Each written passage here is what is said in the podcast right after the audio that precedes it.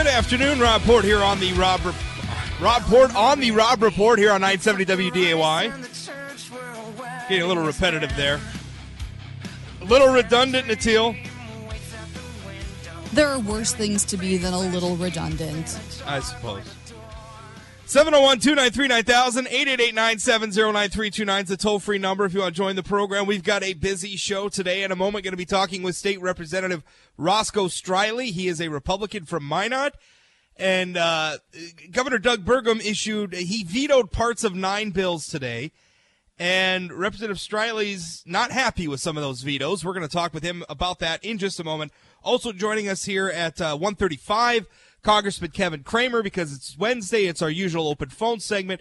We'll talk with him about that. And one thing I want to, there's all sorts of stuff going off and on in Washington, D.C. I want to ask about these airline hearings because as bad as that thing with, with United Airlines and everything was, does Congress really need to get involved in this, or is this something we could probably solve without a bunch of grandstanding politicians? We'll talk with Congressman Cramer about that at 135. Uh, again, call in with your comments or questions, 701-293-9000, 888-970-9329, your email, talk at wday.com. Now let's uh, go to Representative Streyle. Roscoe, what's up? Hey, Rob. How's it going? Pretty good. So the governor issued some vetoes today. You and I were talking about them uh, a little bit earlier today. You said you weren't happy. What What are you seeing here? I mean, what What aren't you happy about? Well, it's hard to it's hard to know where to begin with. I mean, you've got the Water Commission, you've got the Land Department, the PERS issue. All right. Well, let's let's take them budget. one at a time. Let's let's start with the Water Commission. What do you do there? Well, the Water Commission, we had a couple amendments on that budget. Uh, one of them that would have required the State Water Commission to budget like all other state agencies. Right now, it's a two line item budget, which is, you know, if you think about that, it's an $800 million budget. And that was an attempt to provide transparency and uh, just treat things like every other agency where we'd see the salary line items, the capital projects line item. Well, apparently he doesn't believe uh, that was important, which I find shocking, frankly, uh, when every other agency does that. The biggest one in that entire section, though, is where uh, we designate funding for four buckets flood protection, rural water, municipal and regional water systems, and general water. And we designate certain amounts of money in each of them. We go through the committee hearing process and whatnot. Um, what he did is say that there's no, uh, he basically wants one bucket, which is $300 million to do whatever he wants to do with it. I think this creates a, a huge amount of uncertainty for all water water projects moving forward. Most importantly, to my district, uh, my community, flood protection. Uh, if he's able to move money around without any input, just freely, I think uh, it creates a lot of uncertainty, and I think that's a terrible, a terrible veto that he did there. And I would hope we would come back and override that section for sure. 701 293 9000, 888 970 9329, email talk at WDAY.com. But isn't that what the governor said he wanted was some more flexibility? I mean, he's, you're saying that, you created three buckets for, for of buckets of money uh, for three different purposes, and, and the governor, I guess, wanted those three things combined together. But I think his argument would be, well, that gives him more flexibility, and that puts us on a path towards more efficient government and more flexible government. Uh, what do you say if that's the rebuttal? Well, that's just simply not true. I mean, these major projects need some certainty, and we took all the testimony, worked with uh, the various entities, and created a four bucket system, um, which provides plenty of flexibility. All he has to do is come to budget section to get approval and make his case to move money.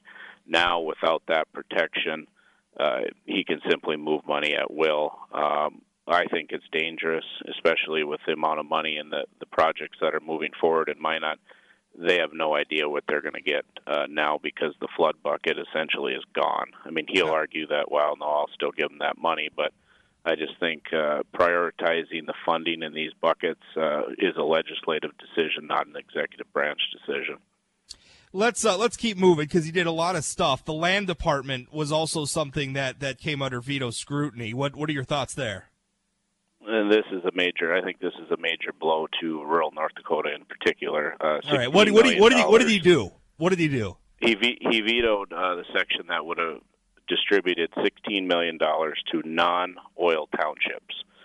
Uh, which amounts to 10,000 per township. Um, and the, the, the reason we added this in here was because of this uh, the impact of the snow removal costs and the damage to the roads that have occurred. And uh, they've been left uh, out of some of the money as far as the major, you know, the oil industry, excuse me, the oil producing counties have got a large portion of it. This was an attempt to bring these uh, uh, townships uh, up to par uh, albeit it won't do it completely, but just simply eliminating that, I think, is reckless. And uh, I'm very disappointed that he did that, uh, vetoed that 16 million for non-oil townships. What what I mean? What's he he would probably argue, and I was reading his press release today that this is something. I mean, obviously the state of North Dakota doesn't have a lot of extra money sitting around. You know that better than anybody else with the legislative session we just went through. His argument would probably be that he's saving some money. How do you respond to that? Well, first of all, some was coming out of the disaster relief fund, which already has money in it, and the SIF fund, which is for strategic investments and improvements. It fits the fund uh, exactly, and that fund will have money in it even under uh, the current budget uh, scenario. So I just think it's short-sighted to uh, to uh, cut these townships short uh, when there's definitely needs outside of the oil-producing counties going forward. So I just think it was the wrong move. All right. What about the PERS? Yeah, I was just going to ask you PERS, which the, is the, the, the public employee retirement system. What what what happened there? Well, he vetoed all of it. Basically, what held up our session, and I'm glad it held up our session, frankly, because we got good public policy out of it, and now it's gone with one stroke of the pen. Not once did he uh, provide any input that he didn't like this, uh, didn't provide any other solutions to it. And what this does is eliminate the committee to study it, eliminating the requirement to bid self insurance. It basically eliminated every piece that was negotiated at the end between the Senate and the House. So this this I think is a major blow uh, to to reforming our uh, health care um, delivery and our products that we uh, push out to the 60,000 employees that are covered under this. So um, I don't know. I think this is, uh, I don't know if he's bowing to Sanford Health or w- what it is here, but self insurance is a model that's used in all large corporations, including the one that he uh, was working on, and well, almost it, all of the states. So to yeah, me, this is very short sighted. Explain for the listeners a little bit more what exactly he did. I mean, what did he do? I mean, you're, you're saying that it was something that the House negotiated at the end. I mean, what, what, what did he prevent from happening? Well, it would create a committee to study health insurance in the interim, which I don't see the problem in that at all. Why would we not want to study uh, the health insurance that's uh, provided to the employees?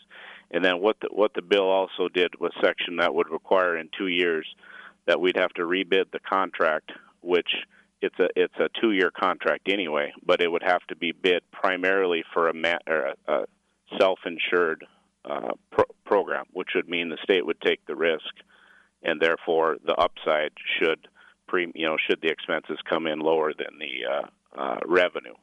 So this is a model I, I I can't imagine that he doesn't support this model. Um, and this was an attempt, basically, the next bid for health insurance for the state of North Dakota would have had to have three pieces to it. What we have now, self insurance, and then a hybrid plan. And I think just throwing this all out the window uh, just kicks the can down the road for four years now, uh, as we've seen skyrocketing premiums. And uh, by doing this, I don't see anything changing. What about the legislative budget? What do you do there? Well, and this was uh, a big issue. Uh, you remember he ran on uh, the budget process is broken, and I agree with that as far as the projection piece to this.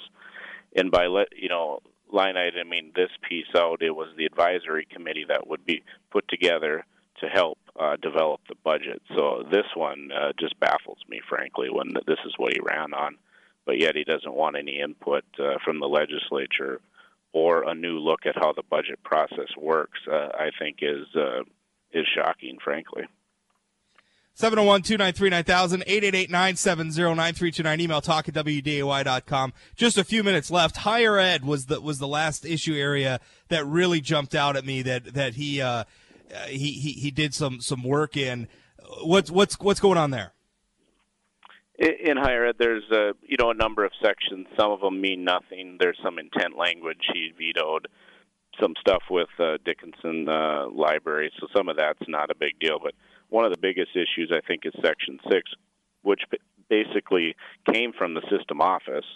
And it, what we're trying to do here is have a, a different model at looking at capital projects and the space utilization on our campuses, as well as mandatory maintenance reserve accounts, which, as you know, uh, our maintenance uh, is a big issue. Deferred maintenance is a big issue. So what this section would have done is tighten it up. Uh, say basically use the existing space, uh, provide a, bit, a good framework going forward for when new buildings or renovations would have to come online or be permitted submitted to the to the legislature, along with put money away, three percent if you build a project. Therefore, you can fund the maintenance going forward. So this it's kind of surprising, I guess, but uh, Wahpeton NDSCS is looking at building a building in Fargo, uh, which they do not need. Um, so I think this is probably an attempt to uh, help uh, push that project through. Um, is my guess is the reason he vetoed that section. But I would hope that the state board would adopt this exact language because, in fact, it came from the system office, which is the state board. Well, Roscoe, that's all the time we got for today. Certainly interesting. Uh, appreciate your time. Yep. Take care. Bye. You know, I'm actually working on getting Governor Doug Burgum on the program later this week as well, so we can certainly ask him about some of this. Hopefully, he'll have uh, time to fit us in. 701 293 9000, 888 970 9329. Email talk at WDAY.com. We'll be back. Don't go away.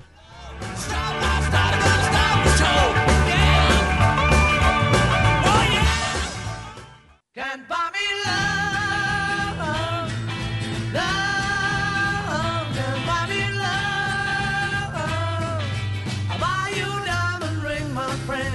Welcome back, Robert Porter on 970 WDAY, 701 293 9000, 888 970 9329. Email talk at WDAY.com.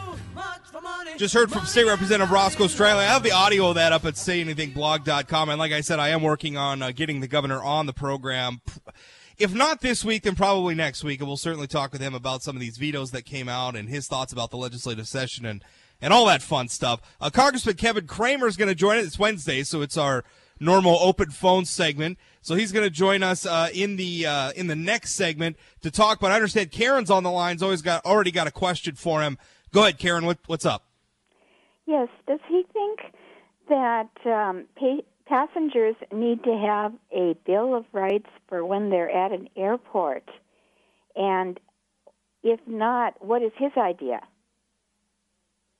So, so a passenger bill of rights. Yeah, you know, I, will ask him about that. It's interesting. That is that is a subject that I wanted to hit on with him because obviously Congress held hearings uh, with the airlines regarding their treatment of passengers, I, and it is a valid. I mean, I understand why people are upset. I mean, the United Airlines thing is obviously a very egregious sort of tip of the iceberg issue, but you go beyond that, and I think there's a lot of things. I mean, airline travel is is not fun. Uh, you know, it's it, there's there's nothing fun about it. You're treated like cattle, and it's it's tough. And I, I realize that, that some of it is is security concerns, and and maybe there's nothing we can do about it. But I think there are I think there are things the airlines can do. I, I guess my question is, what is government's role? Uh, you know, should the government be stepping in? I mean, do we create a passenger bill of rights? I, I, mean, is that like legislation we should pass, where where the you know the airlines have to follow that that sort of thing? And and, and what would that what impact would that have on the price of air travel? Uh, it's it's not always very affordable. So I I don't know. There's a lot of questions. I, generally, I, I you know I. It's a tough question. I I'm inclined to, to say, you know, if, if you don't like the way the airlines are treating you, then then find a different airline. The problem is is that there's not really a lot of good ways to shop around because it is there's just not a lot of options. There, there's no easy answers there, Karen. So I, I appreciate that and I appreciate the question, and I will certainly ask the congressman about that. Natil, have, have you flown recently? I mean, what do you fly a lot? Not a lot, but you know, a, a couple times a year usually. Um, Gosh, yeah. I, the last time I flew, I think I I went to Chicago. Is where I went. I I don't I don't like to fly. Um, mostly which I I have I have issues being in big crowds and so I just don't like it. I, I don't like I don't like being feeling crowded. I don't like being around big crowds of people. And obviously, an airport and inside of an airplane is not a good place for somebody like me who has those feelings to be. So if I if if I can, I drive places. And I think I mean if heck if you have the time, it's almost it's more fun to drive anyway. You miss so much when you fly.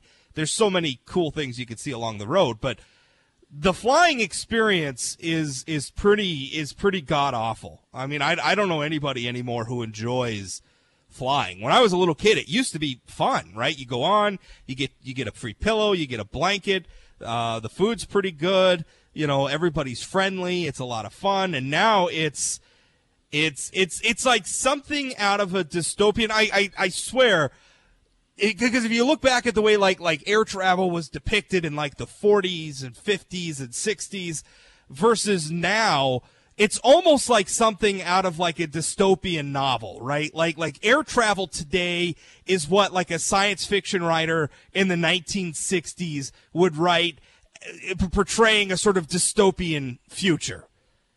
Or maybe I'm overboard. But that's how it feels to me. Like I go in there and I got TSA feeling me up, and then I got the airline people sort of rudely herding me on, and now I'm trapped in a in a in a tiny seat you know, and I'm a I'm a big fat guy, so it's not a lot of fun to sit there, and that's that's my fault. That's not the airline's fault, but it's just not fun. I mean, there's nothing fun about it, and it feels like there are things we could do for it to be a secure experience, but then also maybe not be horrible. I don't know what the solutions are. We'll talk with Congressman Cramer about it next. This is the Rob Report on WDAY. Don't go away.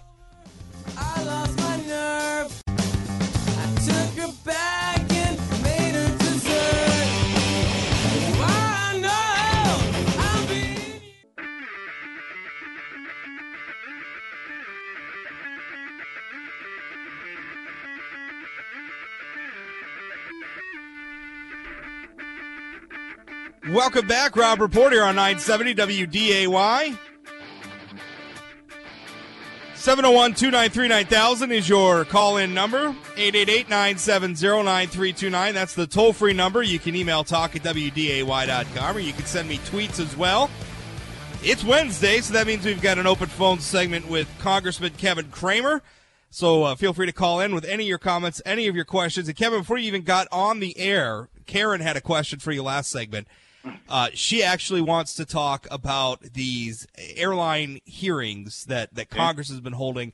Uh, you know, her question is, do we need like a passenger's bill of rights to to protect passengers in these situations? And I, I mean, I think it's.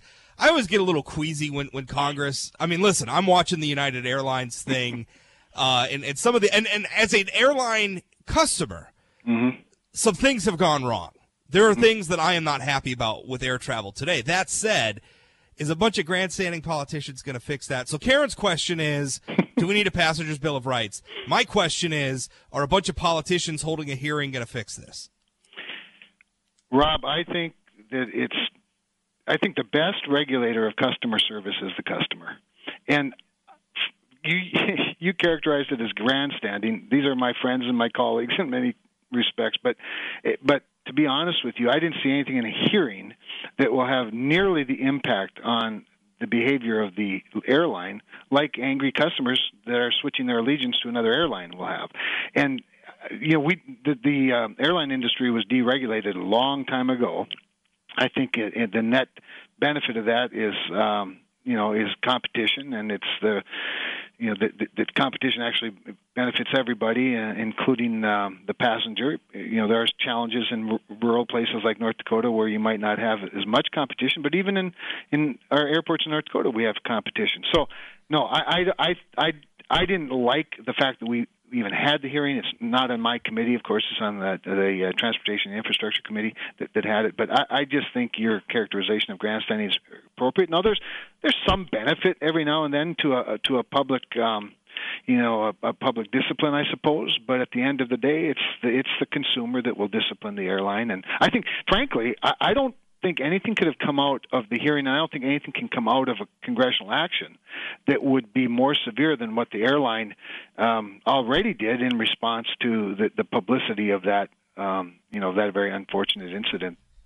everybody always talks about how the airlines have been deregulated, but have they though? Uh, you know, because when I'm going in, I mean, I'm going through like the TSA. I mean, the right. TSA agent and I have. Uh, there aren't many people that I have a more intimate relationship than I do with that TSA agent who's who's digging for gold uh, yeah. when I'm when I'm going through security. I mean, are they deregulated? I mean, is there more we could do in in in, in, in that regard? Well, traveler safety, you know, is um, it's really obviously it's a it's a priority, um, but it's not it's not the airlines. Of course, it's it's the FAA and our airports. Of course, are federal facilities by and large. They're federally funded in many respects. They're, they're managed locally. Of course, they're owned uh, locally, and and and the, there are state there's a state aeronautics commission as well as a federal aviation administration that works with local authorities on on airport management and airport um, regulation. The the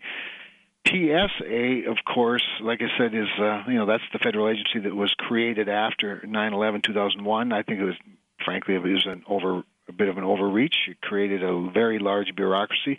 Um, I think you know we could accomplish some of the same safety improvements without having to create that level of a bureaucracy. That said, um, you know we we have it now, but it's not really a airline regulation so much as it is you know passenger safety regulation.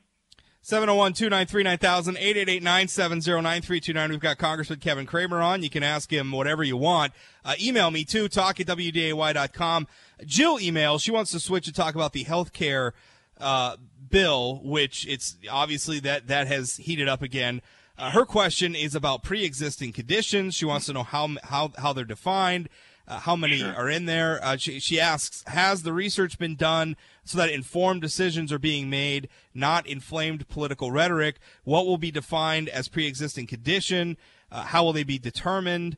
Uh, how many people will actually then, based on definition, be assigned to the high risk pool, and what will mm. the actual cost be?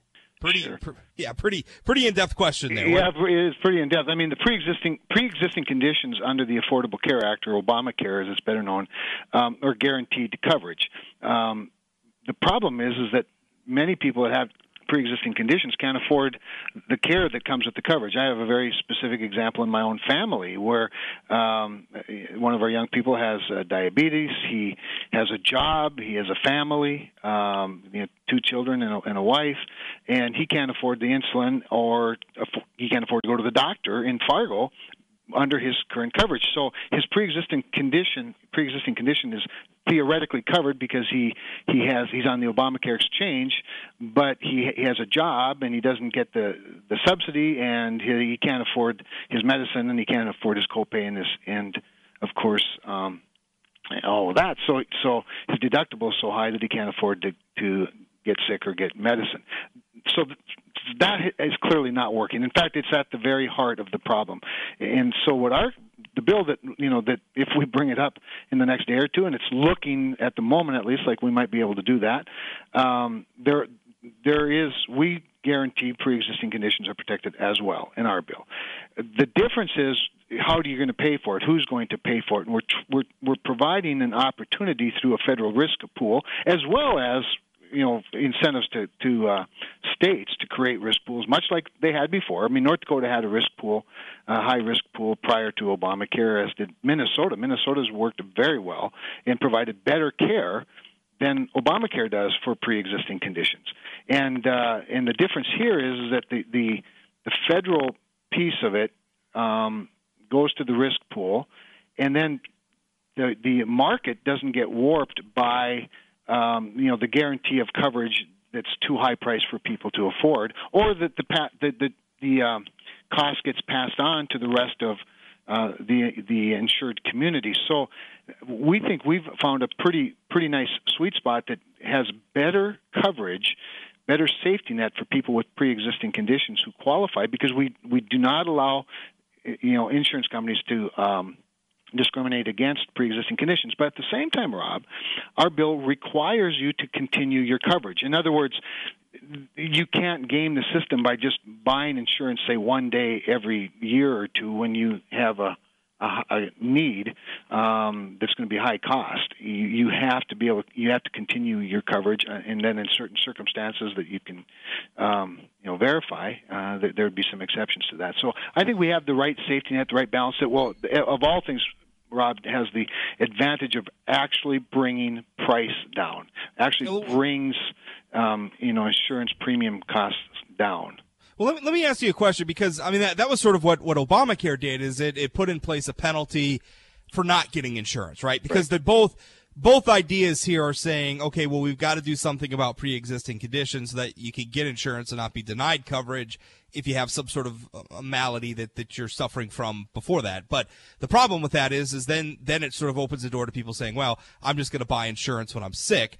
Right. And that destroys the whole concept of insurance, which is based on healthy people paying into a pool, which can then be used to provide coverage for people who aren't healthy. So, uh, what, the way Obamacare addressed that is they said, well, we're going to put in place a mandate, and we're going to, uh, you know, basically, uh, you know, fine people who don't have coverage. You're saying this does that on the other side, where it it basically, if if, if you if you if you you have to continue your coverage is, well, is that, I mean, is, is, is that is that accurate? And what's what's the mechanism for in, enforcement there? I guess is my question. Sure.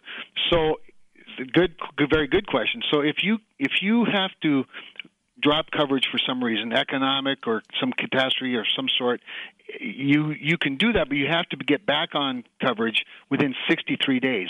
If you do not, and you want to get back in and have coverage again, there is a one-time surcharge allowed that the insurance company is allowed to charge you, it's, it would be 30% surcharge of your premium costs, or you know, over time, and that would that would incent you to rather rather than get, drop it and pick it up, incent you to to maintain coverage. So there's got to be some personal responsibility here, and if you take remove all incentive for personal responsibility, of course, uh, you see what you get. You get what Obamacare has done. I mean, to, just today or yesterday, Aetna announced that you know the last four markets there, and they'll likely drop next year under the Obamacare exchanges.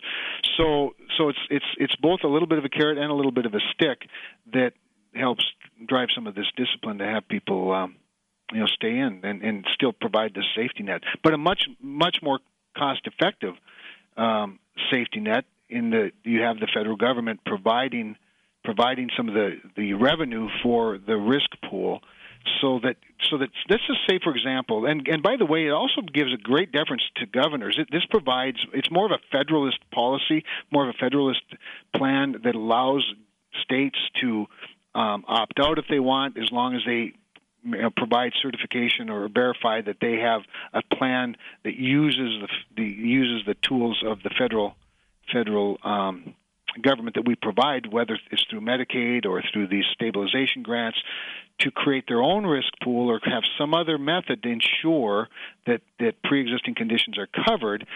But what it does, the, the federal program does, is it, it maintains it by by allowing you there there are these things called indivisible um, risk sharing. So it, it provides the the patient, if you will, the citizen, the opportunity to buy insurance in you know in the private market, and then covers um, you know much of the cost beyond um, what you know what they could afford um, if if there was discrimination, if there was a, they were allowed to have price discrimination uh, because of the the condition. So it, it's it's it's a more I think it's got more integrity to it, Rob. It's got much more of a market um, approach to it. It's still generous. Do not get me wrong. I mean, for people who just want to return to a free market, um, this still is generous. But we also have to remember, and I think acknowledge this, not since the early 80s, earlier mid 80s, um, have we not had that? Because since the mid '80s, we've had universal coverage.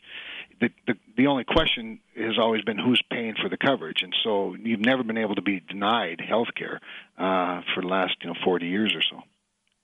Kevin, thank you so much. We're out of time. Appreciate it. We'll talk with you next week. Looking forward to it. Thanks, Rob. That's Congressman Kevin Cramer. We'll wrap up the show right after this. 701 293 9000 888 970 9329. Don't go away.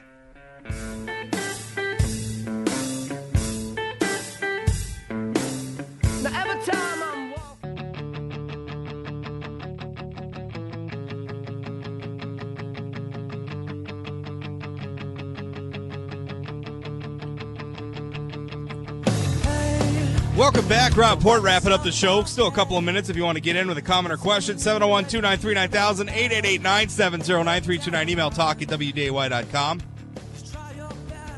You know, something I actually forgot to ask the congressman about this, Natil, because I actually found the, I, I saw his office just as he went off air, just sent out a press release about it, and I actually wrote about it yesterday.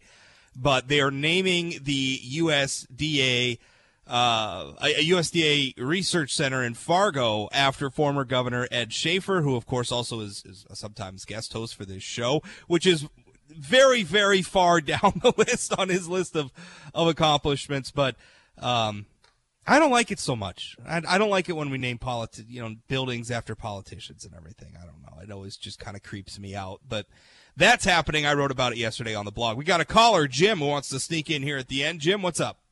Yeah, hi. So you know, you had that previous uh, uh, legislator on there talking about how they uh, was this yeah, Congressman Cramer. That, yeah, they didn't get the sixteen million dollars to give to ten thousand dollars each of these townships out there for snow removal and roads. Oh, oh, oh, Representative Streyle. Okay, yeah, yeah, okay, yeah. I got you.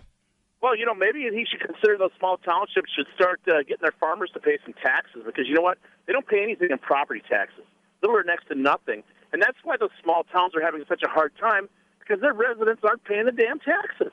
But they want everybody else to pay the taxes for them, like the state.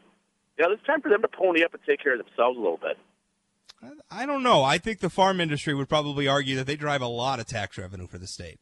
Uh, yeah, but they're not paying their own taxes for themselves, for their own cities, their schools, because they are they are exempt from property taxes on their houses, their buildings, their sheds, their quonsets, everything. All yeah. they pay is a very small portion on their productive land and then that gets to be written off too.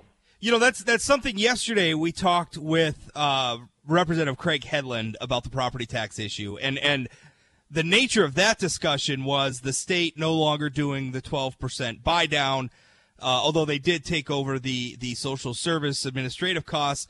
But there's about a hundred million dollar gap there that the state was picking up for property taxes that they're not going to pick up anymore. And a lot of people are worried that property taxes are going to go up as a result. His response was essentially, well, you know, we need we need better property tax reform at the state, but then also the property tax debate needs to take place locally. And, and I think he's right. And I think some of the reform that he's talking about speaks to what you're bringing up, Jim, is listen, taxes should be low and flat and broad, which, which by what I mean is there should be very few exemptions. Everybody should have some skin in the game, but the skin that everybody has in the game should be pretty low. It should be, and you know I have a problem. If everybody, if they get rid of these property tax exemptions for farmers, property tax exemptions for new businesses, all this other stuff, everybody's yeah. taxes would be relatively low. But we've got all these special interests in this state who think that they shouldn't have to take pay their piece of the pie just because I live in a rural area. I send my kids to the local school. Why the hell should I have to pay for that school? I can get the state to pay for it. I think I, I, I think, and I'm I'm getting a message from Patty who says, uh, "Tell that guy that we farmers pay enough." Um, I, I, I, think I think I think I think a little quarter acre of land than they do on a thousand acres. Well, I think that they would probably argue that they pay taxes in other ways as well. It is complicated, and I I do think you have a larger point in that we could look at ways to make the property tax better. We had a debate about eliminating the property tax, and the voters rejected that overwhelmingly. So maybe we look at some of the exemptions we give out. Maybe we look at the way property is taxed. Representative Headland yesterday mentioned uh, equalization being a problem, where we're treating, uh, say, a, a, a, a commercial building uh, that's maybe the same size and same purpose, we're we're pretending as though that building located in Fargo versus some tiny rural community is essentially the same sort of property, which is baloney. Obviously, a commercial building near a very populated area like Fargo is probably going to have more value than a a commercial building located in a tiny community, uh, you know, out out in, in in the boonies. So there are a lot of things that we could probably do, and and it's, what, it's I could drive up and down the Red River Valley and look at some million dollar homes, millions of dollars worth of buildings sitting on some of these farmsteads, and not one lick of property taxes going to the local school board well, to help fund their schools. I think it's a debate worth having, Jim, but we're out of time. Thanks for the call. Appreciate it. Jay Thomas Show coming up next. Thanks for listening. We'll talk again. We've also got some reports of small hail coming in in the South Fargo area. So if you're out that direction, make sure you are being mindful of what the weather situation is looking like, we will take a full look at your forecast here in just a bit on 970 WDAY.